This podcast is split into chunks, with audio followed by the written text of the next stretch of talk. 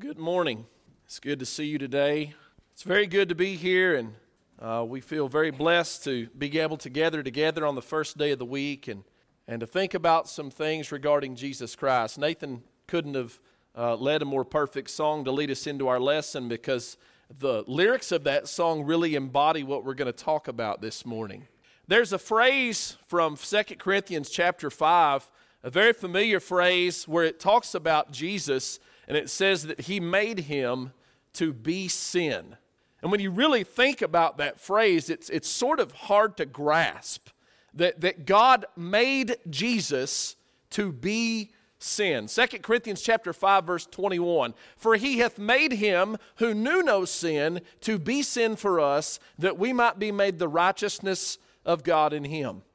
This phrase embodies the idea that we talk about when, when we discuss salvation and we discuss the fact that we've been given an exchange, that an exchange has, been has taken place, that Jesus is made sin and we are made righteousness.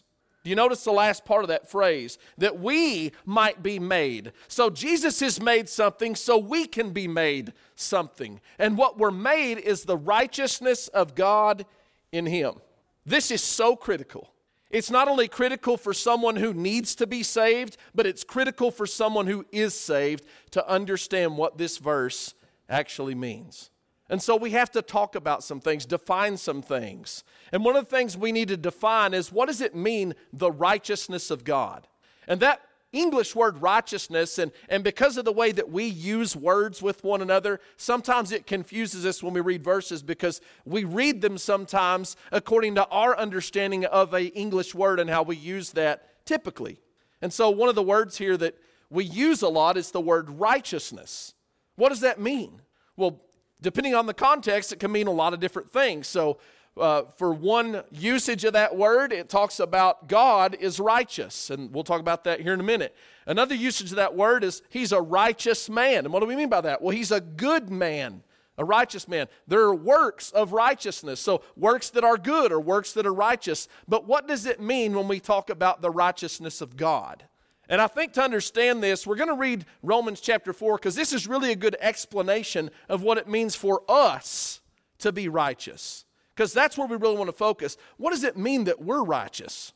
So, Romans chapter 4, verse 6, notice it says, just as David also describes the blessedness of the man, now listen, to whom God imputes righteousness apart from works. Blessed are those whose lawless deeds are forgiven and whose sins are covered. Blessed is the man to whom the Lord shall not impute sin. So, there's a word that's used here. This is a very important word. In fact, it's used over and over in this chapter. It's the word impute. And sometimes it's not translated impute, it's translated reckoned or counted. Uh, we might use the word esteem, and that's what the word means. It means to reckon something as such or to consider it as such. And so when he talks about David and his describing the blessedness of us or someone who has righteousness, notice he uses the word imputes. That God imputes or he counts righteousness toward someone. That's what he talks about with Abraham. Abraham believed God, and it was counted to him as righteousness. He didn't say Abraham was righteous or that God made him righteous as though he wasn't righteous and now he is righteous. He says he counted him as such, he esteemed him as such, he considered him as righteous. And I want you to know that today, if you're righteous in the eyes of God, it's not because you are righteous, it's because God has counted you as righteous. And there's a big difference. And you know why? Because there is none righteous. None. Now some have read that and they said, well, that's hyperbole. He's just, he's just making a, you know, outlandish extremic statement so we can understand the unrighteousness of humanity. No, that's not what he's saying. He says there's none righteous. No, not one. No, not one. There's none righteous. You say, well, how can that be? I, I know good people. I know righteous people. I know people who are good and righteous. See, it's, it's the way we look at that word but we have to let the Bible define its own usage of that word. What does he mean, righteous? It means there's none righteous, there's none good. As Jesus was approached by a man one day, this man asked Jesus, Good master, good teacher, what should I do to inherit eternal life? And so Jesus asked him a question. Jesus said to him, Why do you call me good? No one is good but one, that is God. And again, you might think, Well, I know some good people. Why would Jesus say this? Was he being sarcastic? No, he wasn't being sarcastic. I think he was pointing out his own divinity. If you're going to call me good teacher, why would you do that? Only God is good. Well, it wasn't wrong for that man to call Jesus good. Jesus was certainly good. But what's Jesus pointing out? I'll tell you, this man had a problem. His view of righteousness was perverted, it was distorted. He didn't know what righteousness meant. And I hope that we'll have an understanding of what righteousness means if we don't before we end our lesson. Because one of the things that he points out here is there's only one that's good. There's only really one that's righteous. And it's not me and it's not you. Because we're not righteous. God is righteous. And if you took the summation of all of man's righteousness, Isaiah describes it in Isaiah 64 and 6 when he says, We're all as an unclean thing, and all our righteousness are as filthy rags. Now, I'm not going to go into great detail as to what this word renders, but if you look it up in the Hebrew, if you got a Strong's at home, I would encourage you to look that word up. It doesn't mean a rag that's gotten dirt on it, it's something filthy. It's something that was unclean, that there was a law about in the Levitical law that pertained to women, and there was no usage for it. Once it became tainted, the only usage was to burn it.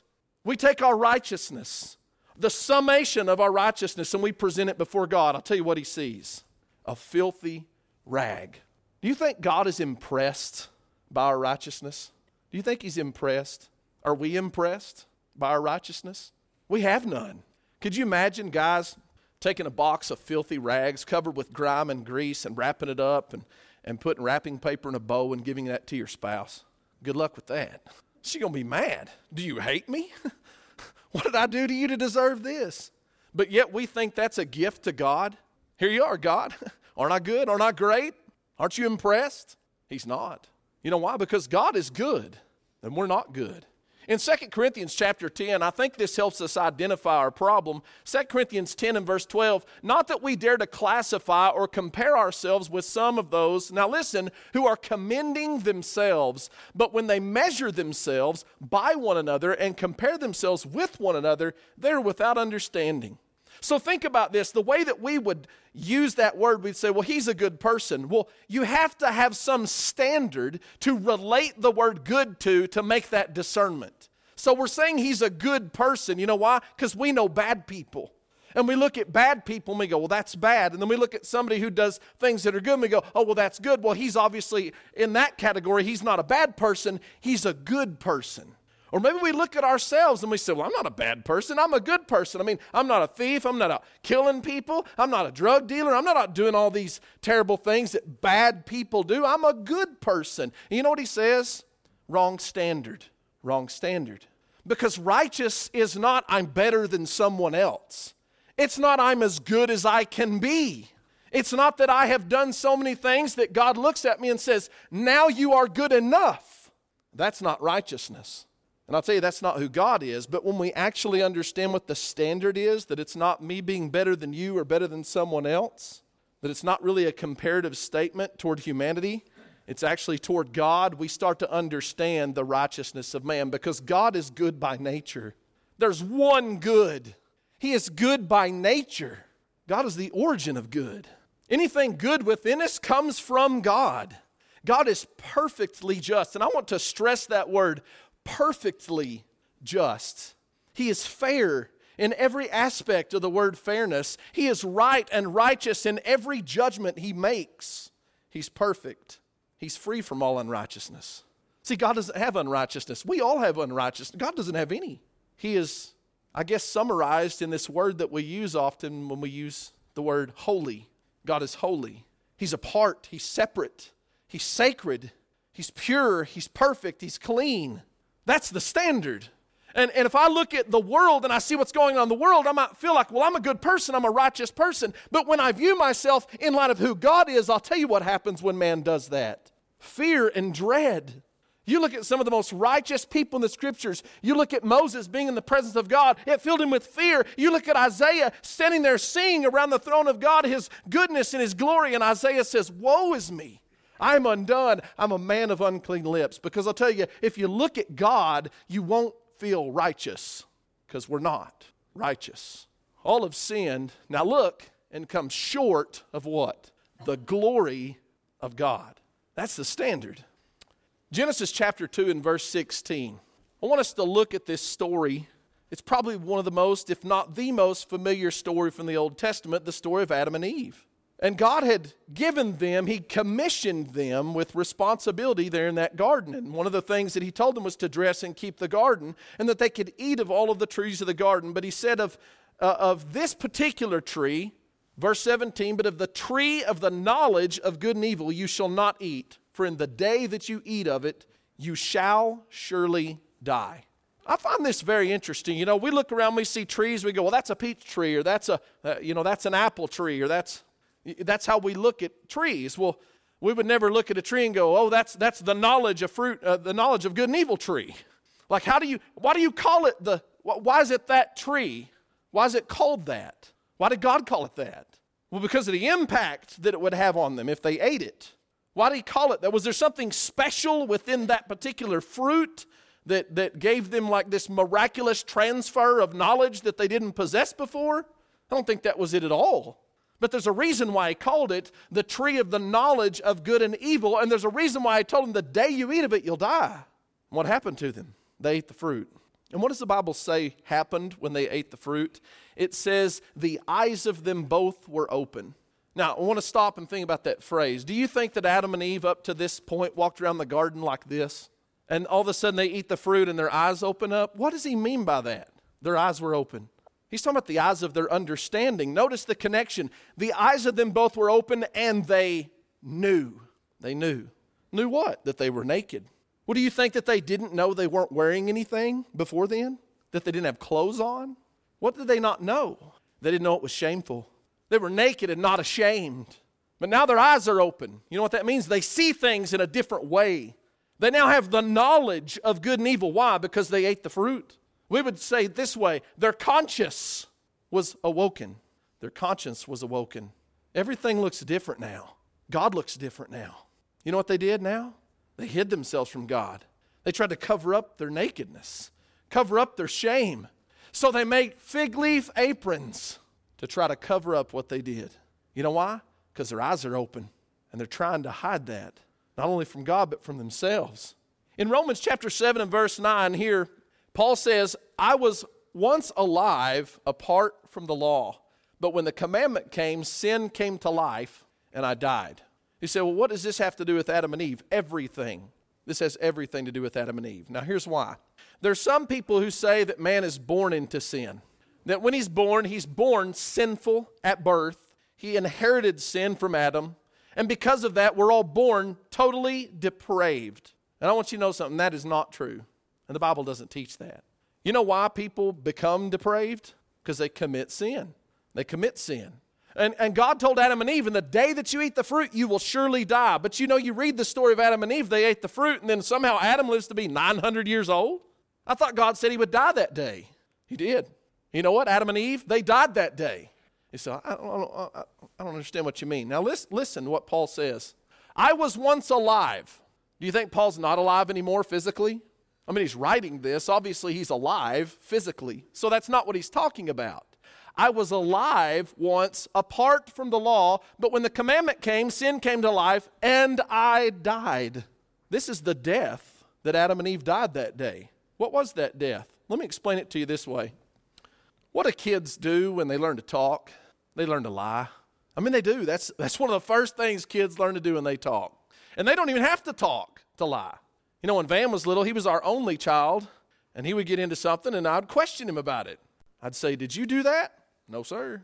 I'm like, Well, uh, I didn't do it. Mom didn't do it. So, I mean, it's pretty obvious to us who did this. No, sir, I didn't do that.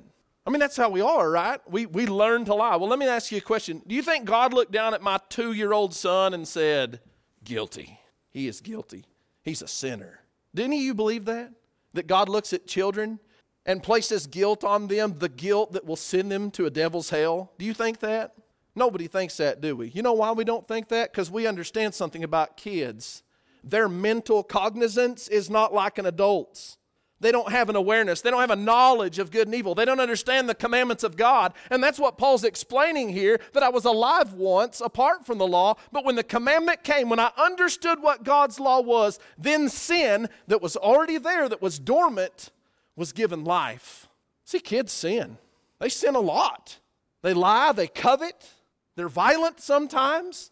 They do things that are against the will of God. But you know what God doesn't do? He doesn't count it against them, He doesn't impute their sin to them. You know why? Because they're still alive. Sin hasn't killed them like it did Adam and Eve and like it has done most of us. But see, when the conscience is awoken and we understand God's law, you know what the first realization we have at that point is? It's too late. I've already sinned. You see why it's impossible for man to be righteous? to live righteously? Because the time, by the time that we mature enough to understand what sin is, the first thing we'll realize is I've already broken God's law. It's too late. And spiritual death occurs. Luke chapter 18, verse 16 But Jesus called them to him and said, Let the little children come to me, and do not forbid them, for of such is the kingdom of God. You know what Jesus didn't say? He didn't say, Get these little sinful children away from me. He didn't say that. He said, Let them come to me, for of such are the kingdom of God. See, children have an innocence about them. They have an innocence. But I'll tell you, one day the mind is awakened, the eyes are open, and they'll feel the same weight of sin that you felt in your life. I'll tell you, it'll rock them. It'll cause a lot of the same things that we see happen to Adam and Eve fear and uncertainty, confusion, a desperation to hide what we've done. All those things happen. And that is a result of the death that Paul was talking about in Romans 7 9. So again, I ask the question who is a good person? In Ecclesiastes chapter 12, as Solomon began to conclude his letter, he says this Let us hear the conclusion of the whole matter. Fear God and keep his commandments, for this is the whole duty of man. Now, I want to notice verse 14 particularly, where it says, For God shall bring every work into judgment with every secret thing, whether it be good or whether it be evil. I want you to really think about this phrase God shall bring every work how many works? Every work. Did you know that God, because He is perfectly just, will punish every single sin that's ever committed? Did you know that? God will not let one sin go unpunished. You say, well, how can that be? Well, how can it not be? That's the question. How can God be perfectly just and excuse certain people's sins, but punish some people for their sins? That would be unjust. But that's not how God operates. For God to be perfect, he must punish every sin, every single one. And God will bring every work into judgment, every work, with every secret thing. Do you have secrets? You don't have to nod your head. I mean, we've all got secrets, right? Things that only we know about ourselves, deeds that we've done that we only know about, words we've said that maybe only me and someone else knows about. We've all got secrets. Can you imagine? Can you imagine if you were standing where I'm at right now and everybody in here knew your secrets? Would you stand up here and say, Aren't I a good person? What if today you were standing here and every person in here knew every thought you'd ever had? Would that make you feel good? Me and Toy'd move. If you knew everything I'd ever thought, we'd move. I love y'all. I love y'all a lot. And y'all know that. I wouldn't look you in the eye. I wouldn't feel like a good person. I'd feel like scum. I'd feel like trash. I'd be embarrassed. What if everybody knew every word we ever said? We'd probably be apologizing, wouldn't we? If that was really exposed, what if they knew everything we ever did? You know what the truth is? God already knows those things. He knows every one of those things. We don't have any secrets from God.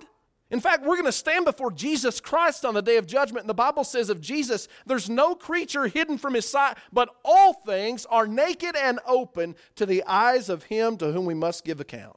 He's not going to call for witnesses. He's not going to ask Lonnie Loader on the day of judgment if Ian Jones is a good guy. Jesus knows everything we've ever thought, said, and done. I'll tell you, that's somewhat terrifying, isn't it? It's terrifying. In Romans chapter 1, as Paul begins to talk about a world without God, and make no mistake, that's what he's describing here a world without God. The first thing he talks about in relation to that world without God is that they begin to worship and glorify man and to change the truth of God into a lie. And he said, being filled with all unrighteousness. And then he starts naming some things Fornication is the first thing that he mentions here in this list. And, and I don't want to be extremely discreet about this, but also don't want to be completely open about this. But I, I have a problem when I go and I talk to teenagers who are 18 years old who grew up sitting on a church pew and you say the word fornication. They say, I've heard that word all my life and I don't even know what that means. There's a problem with that. And I say, well, that means having sex with someone that you're not married to. They go, oh, And sometimes they say, That's wrong. That's wrong. Yeah, that's wrong.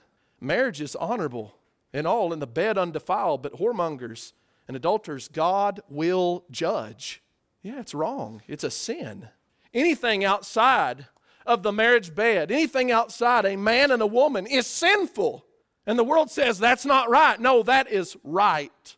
God's judgment is right, and fornication is wrong. It's sin. Covetousness is another thing that he mentions here in this list. And, and I, I, you know, it's peculiar that we have sometimes redefined words and their usage in the Bible to make ourselves feel better, but let's not do that. Because I've heard this word be redefined as covetousness is when you want something so bad you're willing to sin to obtain it. Where did we come up with that? That is not what covetousness is. You know what Jesus said in Luke chapter 12? He said, Take heed and beware of covetousness, for a man's life does not consist in the abundance of the things he possesses. And then he tells us a story about a man who built, who, who had a great bu- uh, bumper crop and decided to build bigger barns for himself. You know what he called that? Covetousness. What sin did he commit to obtain? Nothing. It's not about the intent here, it's about greediness. That's what covetousness is. But see, we understand our society thrives off of greediness, of not being content with what we have, about wanting bigger and better and faster and fancier and shinier. It's called covetousness, and it's sinful. And it's named here in the same list with murderers. Envy, often the driving force of this one right here. You know what? I probably wouldn't want a bigger house and a faster car if I didn't know somebody else already had one. But we're kind of that way, aren't we? trying to keep up with the Joneses. I, I still hadn't met those Joneses. We're not them, but there's some out there. You know what I'm talking about. Who you walk through their house and you see all their shiny and nice stuff, and you go, man, they've got it all together. Do they? Do they really? Don't get caught up in that. That may not be the case. They may have a house full of chaos in here and in here. This one gets every one of us, doesn't it? You ever misrepresented the truth? Been deceitful? What about this one right here? How about this one? Somehow one day we woke up and this one became a virtue. And we teach our children this. We teach them to look up to these sports stars who, who can't do anything. They catch a football and they got to beat their chest and stick their head up in the air like there's something great. You know why? Because we've somehow exalted pride. You know what God says? Six things does the Lord hate, a seven are abomination. The first one in that list, a proud look. Proud look. God's not impressed. You think He's impressed when somebody throws a ball through a net? or catches a football. No, we're impressed. He's not impressed by that. God hates pride. Let's be careful. What about this one? Young people, I want you to notice that disobedience to parents is in the same list with murders. You know why? Because sin is sin. What about this one? I don't know that I'm guilty of that. I've been guilty of that one a lot. Lacking compassion for others, being apathetic toward the suffering of others, and I'll tell you, when I look at this and I look at my own life, I'll tell you, I don't feel like a good person. I'll tell you what I understand. I'm guilty. That's what I am. And I'm going to tell you, so are you. And if we really got what was coming to us, if we really got what we deserved, this is what Paul says at the end of the list who, knowing the righteous judgment of God, that those who practice such things are deserving of death. Deserving of death. And then he says, not only the same, but also approve of those who practice them. See, that's the wages of sin it's death. And if we all had God look at us and say, I'm counting your sin against us, I'll tell you what the result of that would be death. And that's what we all deserve. Romans chapter 3, verse 23. He says, For all have sinned and fall short of the glory of God. Now, that's not the end of the thought. Here's the beautiful part of the thought. He says, Being justified freely by his grace through the redemption that it's in Christ Jesus, whom God set forth as a propitiation by his blood through faith to demonstrate his righteousness, because in his forbearance God had passed over the sins that were previously committed. There's three terms here I want to talk about for just a moment. And it's three terms that when we read them, we often go, oh, that means you're saved. Well, that is what they mean. You read the word justify, redeem, or propitiation, or, or reconciliation, or atonement. We read those words and go, well, that just means you're saved. Well, they do, but there's very specific definitions that are connected with those words that explain what salvation is. So, what does justify mean? What does redemption mean? What does propitiation mean? Justify means to make something wrong right. That's what it means. So, like, say you're doing a Word document, and you look at all your lines and they don't all line up because the sentences are all, they're different words. And so you hit Control J. You know what that is? Justify. What's it do to the margins? It goes, whoosh, and makes them straight. That's what justify means to make something wrong right, to clear from all guilt. Jesus said, For this is my blood of the New Testament, which is shed for many for the remission of sins. This is what justify means. It means I'm wrong and I need to be made right. Let me ask you, how are you going to do that yourself? If you're wrong, how are you going to make yourself right? You have no way of doing that, of accomplishing that. But see, God does, and He does that through the blood of Jesus. He will remove the sin that exists. See, we forget that when we talk about Abraham being justified apart from works. What do we, what do we think about Abraham? Well, Abraham was a righteous man. Well, why was he righteous? Because God made him righteous. You know why? Because Abraham was a sinner, just like you and I are sinners. Abraham was a sinner. Some of his sins are detailed for us in the, New, in the Old Testament. We're all sinners, and we need to be made right. We're not right, we need to be made right. That's what justify means. Hebrews chapter 2 and verse 14 says, For as much then as the children are partakers of flesh and blood, he himself, that's Jesus, also took part of the same, that through death he might destroy him that had the power of death, that is the devil. Now listen, and deliver them who through fear of death were all their lifetime subject to bondage. You know, one of the problems with, with our understanding of salvation is we use the word saved and we don't even recognize what that word means. I mean, we'll have arguments about whether or not someone can save themselves. You know, that's the most ridiculous statement that you could possibly say someone's saving themselves. You know why? Because the word save means rescue. You imagine someone saying, rescue yourself? You don't rescue yourself. Rescue implies you are powerless. You need outside help, someone with more power, more strength, maybe more resources than you have to come and deliver you from whatever bondage or tribulation you're going through. Save means rescue, it means deliver. What's he say here? Jesus delivered us from what? From our fear of death. Why? Because of our sin. And who was it that held us captive? Satan. Satan held us captive. And what did Jesus do? He became a man. That's what it means, partaker flesh and blood. He became a man. You know why? Because flesh and blood can die. What is redemption? You know what the word redeem means? It means to pay a ransom pay a ransom. Do you see what happens here? Jesus paid the ransom death. The wages of sin is death. He paid the payment. To do what? To deliver us, to release the ransom. He paid the price. 1 Peter chapter 3 and verse 18 For Christ also hath once suffered for sins. Listen, the just, that's Jesus, for the unjust, that's me and you. That he might bring us to God being put to death in the flesh, but quickened by the Spirit. This idea, propitiation, means to appease God's wrath. It means to conciliate or to make friends again. Who brings us to God? Do you bring yourself to God? Not without Jesus, you don't. You need a mediator. You need someone to stand between you and God and to bring you to God, and Jesus is the one that does that. He is our justification, He is our Redeemer, He has reconciled us to God. And I'll tell you, that didn't happen because you're good and you're righteous. It happened because He's good and He's righteous. Notice what Romans 5 says. For when we were yet still without strength, when we were powerless, in due time Christ died for who? Good people? No, the ungodly. He says, For scarcely for a righteous man, now he's using that word the way we use that word. For a righteous man, for scarcely for a righteous man, the way we esteem a righteous man, one would die, yet perhaps for a good man, some would even dare to die. I mean, think about that. Would you die for someone you knew was a murderer, someone you knew who was violent and, and a manipulator and, and a liar? Would you die for that person? Probably not. Would you die for somebody you thought was a good person? There's some of you in here that I'd die for without hesitation. You say, some of us, I don't, I don't know all of you that well. I'm just being honest. There's some of you, I wouldn't hesitate. I'd, I'd step in front and take a bullet. I bet there's some of you here who feel the same about others. Why? That's not what God did. He didn't look around and say, Well, that guy's good. I'll die for him. That, that, that guy's bad. I'm not dying for him. You know what God looked down and saw? We're all bad. We're all bad. We're all ungodly. We've rejected God. We've rebelled against His will. He says, See, God demonstrates His love toward us, and that while we were still sinners, we weren't the good, the righteous person, we were sinful and ungodly. Much more then, now, having now been justified by His blood, we shall be saved from wrath through Him. We know what that means?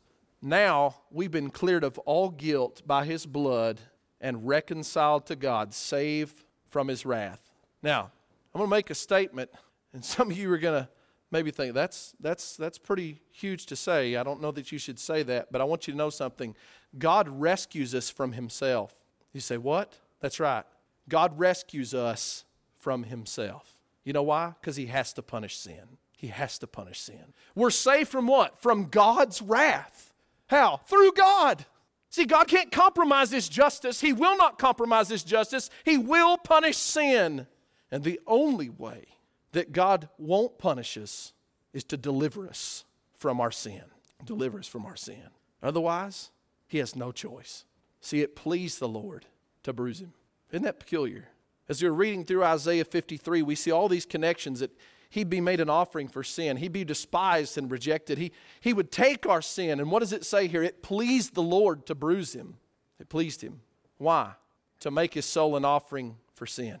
No, it didn't make God happy to look down and see Jesus in anguish and suffering. It pleased him because his purpose was accomplished. Because God loves you so much and knows that you can't be made righteous without him, that when he saw the anguish of the soul of Jesus Christ, he was satisfied. He was satisfied. Him being delivered by the determined purpose and foreknowledge of God, you have taken by lawless hands, have crucified and put to death. You know, as Peter stood up and he preached this sermon, he says, This was God's plan. It was God's plan. It was according to his determined purpose and foreknowledge. This wasn't plan B. It wasn't that God created man and then looked at man and said, uh oh, he's sinful, I'll have to redeem him. No, God, before the foundation of the world, before he ever created man, knew man would sin and rebel against him. And so Jesus and the Father already had a covenant for him to come and die for the sins of man. But I want you to notice something it did not remove their guilt just because that was according to God's plan. He said, You took him, you killed him, you killed him. When they heard this, it says they were cut to the heart and said to Peter and the rest of the apostles, Men and brethren, what shall we do? You know, you'd think that at this point the answer would probably be look, you can't be forgiven for killing God's son. That's too big. That is too big. But it wasn't.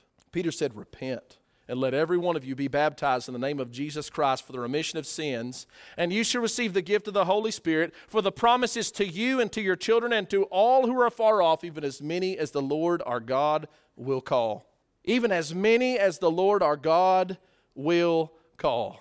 You know, maybe earlier you were thinking, Ian, I, didn't come here for this. I didn't come here for you to tell me how terrible of a person I am. I understand that. But I tell you what, knowing who we truly are helps us understand and appreciate what God's really given us. Because the truth is, it doesn't matter how bad a person you are, God can clean you, He can sanctify you, and He can glorify you through Jesus Christ, His Son. That's the truth even the people that murdered his son, they were not irredeemable. They were redeemed by the blood of Jesus. Who can look at the suffering of Jesus and say, you know what, that wasn't big enough?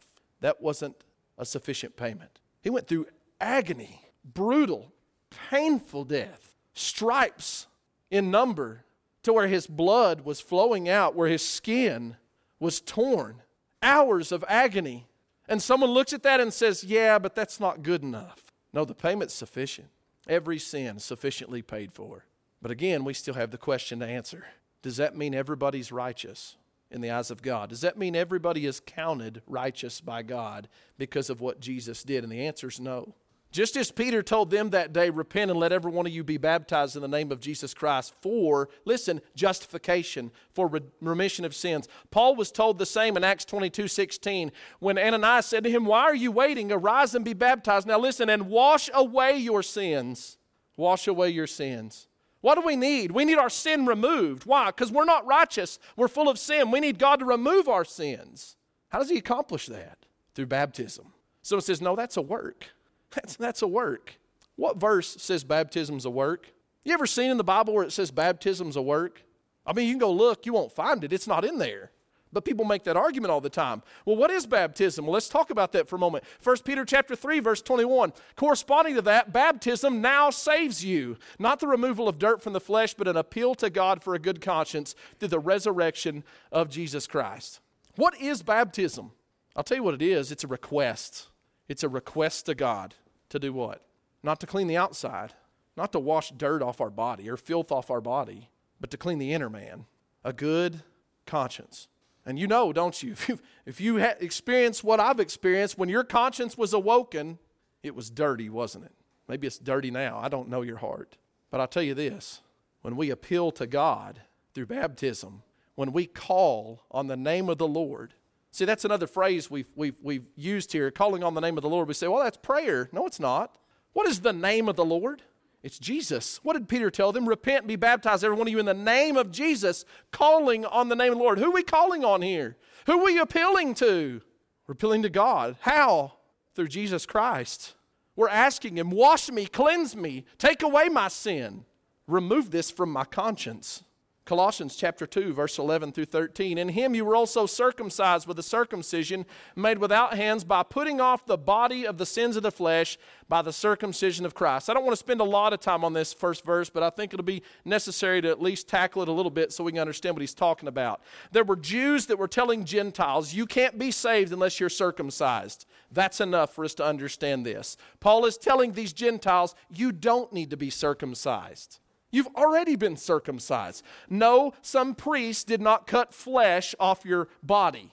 But what did happen is you were circumcised with a spiritual circumcision made without hands, and what was cut off was not skin. What was cut off was much more important because what was put off or cut off was the body of the sins of the flesh. What would you rather have? Skin cut off or sin? These Jews were saying, You need that skin cut off or you can't be saved. He says, That's not true you're already saved because your sin has been removed. And what was that spiritual circumcision he was talking about? Look at verse 12. Buried with him in baptism, wherein, in which you are also raised with him through faith in the working of God who raised him from the dead.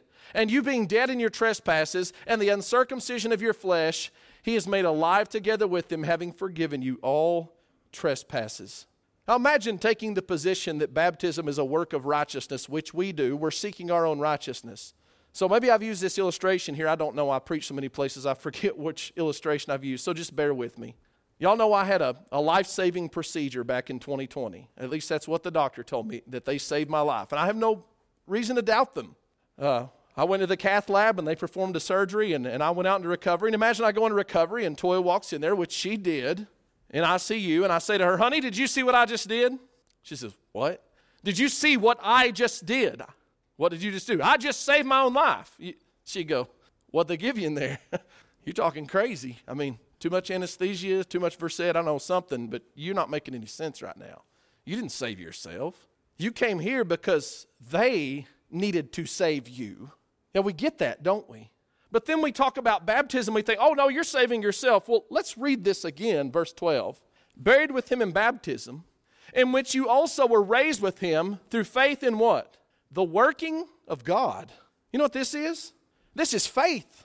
It's the same as us laying down an operating table and say, operate, work on me, fix me, save me, cleanse me. This is not a work.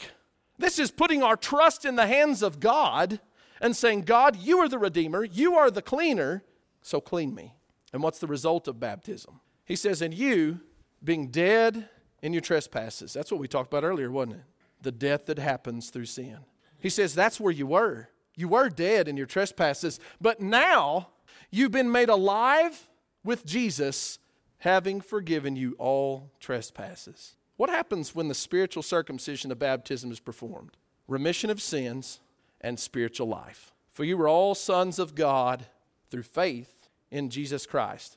For as many of you as were baptized into Christ have put on Christ. Let me ask you a question.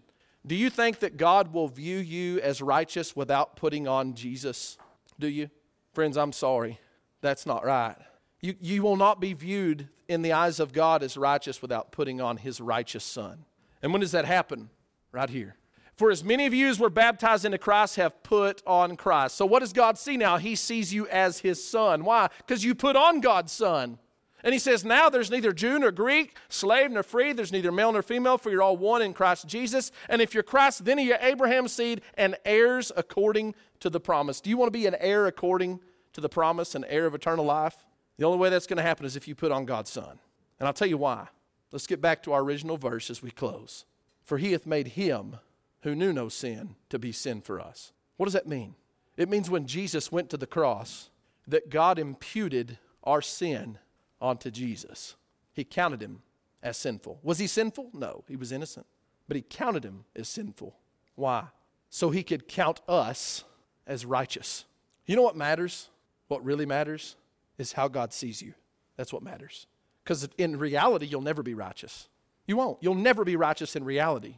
And that's not what matters. What matters is if God views you as righteous, He counts you as righteous. And there's only one way to be counted as righteous, and that's if the exchange takes place, is if Jesus takes your sin and you take His righteousness. Friends, are you a son of God, a child of God today? Have you been united with Jesus in His death, burial, and resurrection? Washed in His blood to have your sins removed? Alive to God? Have you appealed to God? If you haven't, friends, I want you to know something you will stand before God on the day of judgment without the righteousness of Jesus Christ, fully exposed. And you know what he'll see? He'll see reality. You're dirty. You're filthy. Why would you not take the righteousness of Jesus? Maybe you're here today and you are a child of God and you've walked away from him. Maybe you've been living in rebellion. I want you to know something. Just because you've been baptized into Jesus Christ doesn't mean that God will overlook your rebellion. Because God will continue to view us as righteous. He'll count us as righteous if we live by faith. And if you've been away from God, come back to Him. Come back to Him today and receive cleansing and healing and pardon as we stand and we sing, Bring Your Sins to Him.